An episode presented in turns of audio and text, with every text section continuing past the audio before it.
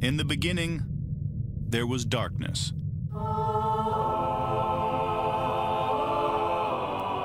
Then, there was Paul Brown. Paul Brown transformed the game. Hello, Paul Brown here. Welcome to the first ever International Browns podcast.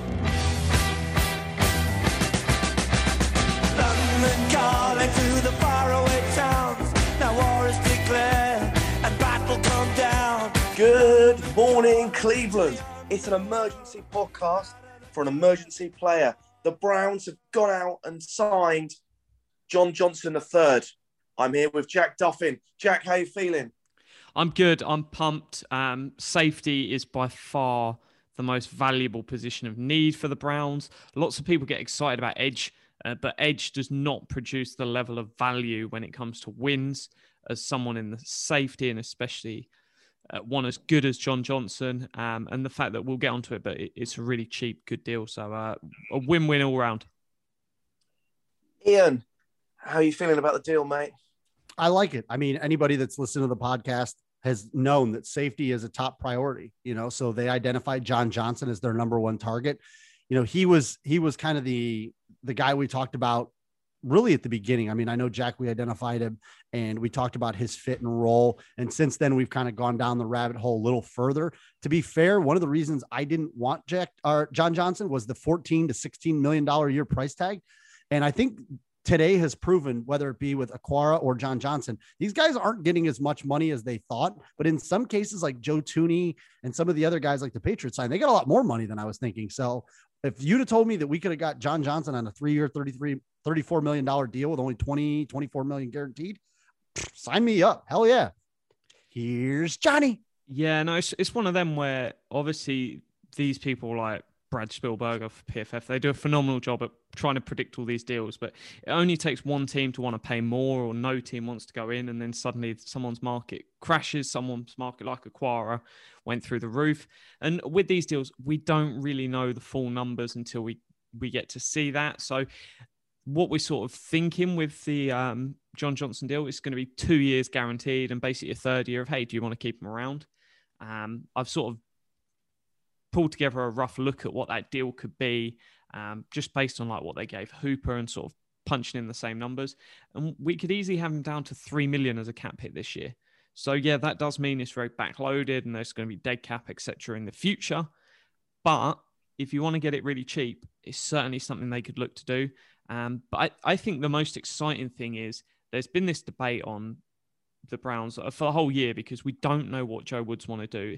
The natural inkling was, hey, he does want to play three safeties, and this just confirms it because with that money, John Johnson is going to be out there playing 100% of snaps, and because your safeties generally will play them all. So you've got John Johnson as your deep free safety.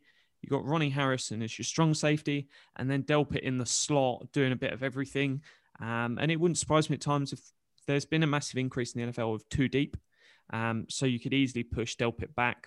One minute he's lining up in the slot, and then post snap, he moves all out there. And, and that's something that is going to give opposing quarterbacks absolute fits because the fact that you can line up one way and all these guys are talented enough to go do something else post snap, it makes it really, really hard for you to dissect the defense.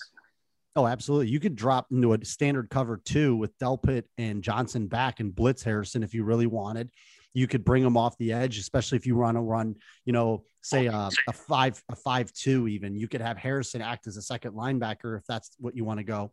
I think it does show the versatility that the Browns want to go with.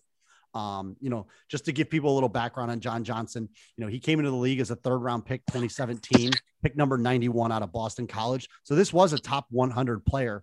Um, this was a guy who came in and just he did well in the Rams secondary. And obviously, you know, when you're opposite of Jalen Ramsey and Troy Hill and a lot of the other guys that are in that, the Rams just didn't have the money. I mean, this is a 26 year old free agent safety who there's no doubt checks all of the boxes when it comes to the DePodesta, get them while they're young column.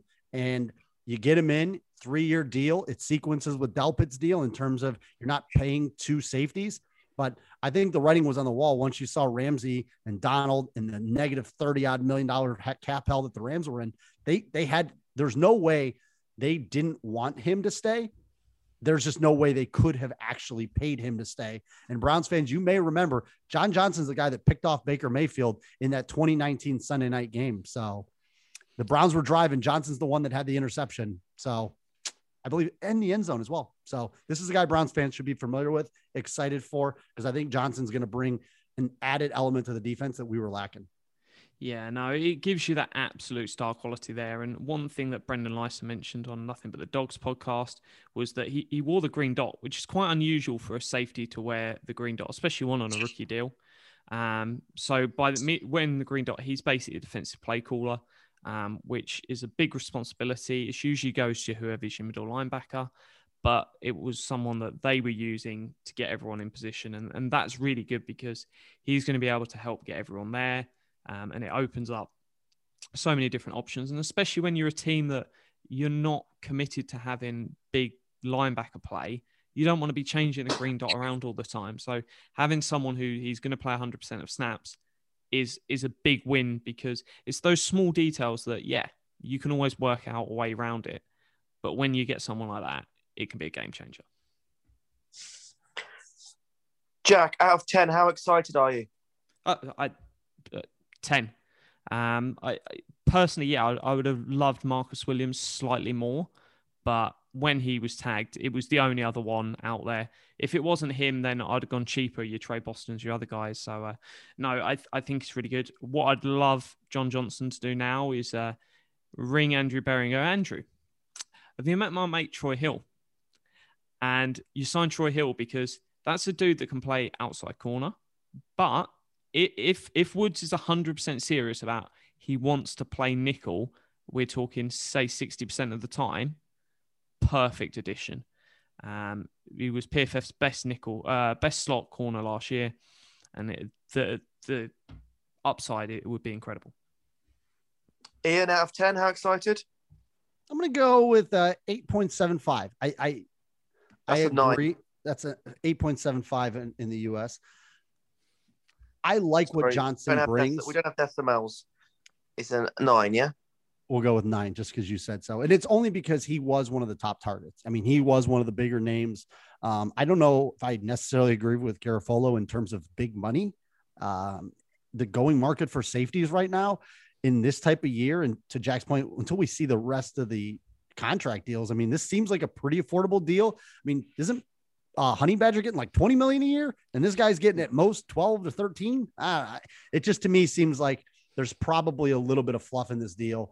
Um, but at the end of the day, I got no complaints on this one. And I think also, I don't think this closes the door on bringing in anyone else. I don't think a guy like, you know, Malik Hooker or Will Parks or Jaquiz Tart, like these other, now you're not going to go out and spend any real money. You're talking about guys that are going to be lower in priority, um, you know, one year deals. But you're going to have to add a little bit of depth for sure.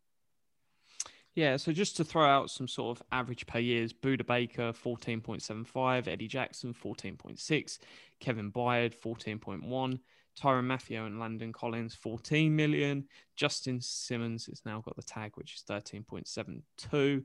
Um, and then your next is Dev McCourty at 11.5. So he's a he's, he's a, basically at that sort of Devon Courty money. So there's still a good six dudes that are paid much more than him. Um, and I, I, just expected it to be 14 million. I thought, yeah, you could get as low as 13, but if you'd have said it, it it's as low as that, I'd be like, yeah, I, I, I don't think you're being serious there. And um, yeah, a three year deal, which, as we said, perfect with sequencing. Um, but no, it, it's just a really, really good addition. It's smart. Um, and yeah, it, it's exactly what you want because that dude's going to play 100% of snaps. We can talk about edges and stuff, but th- them guys are going to play 60, 70, well, sort of 70% of snaps. So John Johnson's just out there a lot more and able to contribute to a, a higher degree just for that single reason. Here's a question for you, uh, Ian. Who do you think it edges out us um, you know, is it the end of Redwine? Is it an end of someone else? Do you think, or um, it just uh, eliminates uh, places in camp? No, I think Redwine's probably a pretty good comp, only because he's been here a few years. He hasn't shown the upside that a guy like John Johnson has. if you can't bring in somebody that maybe offers a little bit more in terms of the um, down the road potential, then yeah, I definitely think that a guy like Redwine, you know, Jovante Moffatt is another one that I think he's he might want to bulk up a little bit. Um, I don't think this rules out Karl Joseph coming back because you're again you're talking about more Ronnie Harrison type safeties. But yeah, in terms of the free safeties, I mean, obviously Andrew Sendejo is not coming back. I mean, I think if Browns fans are looking for a little solace in that, the fighting, you know, number 23 will not be back in the orange and brown. But, you know, yeah, I think Redwine is probably the one that puts the most most on the line. I think is going to say like I think Johnson puts the most pressure on Redwine is what I'm trying to say. Yeah, no, I fully agree. Sort of, you you're almost looking at say you're gonna have five guys. You, you you now know we've got our front three. Who's the backups? You're looking at one free safety and one strong safety.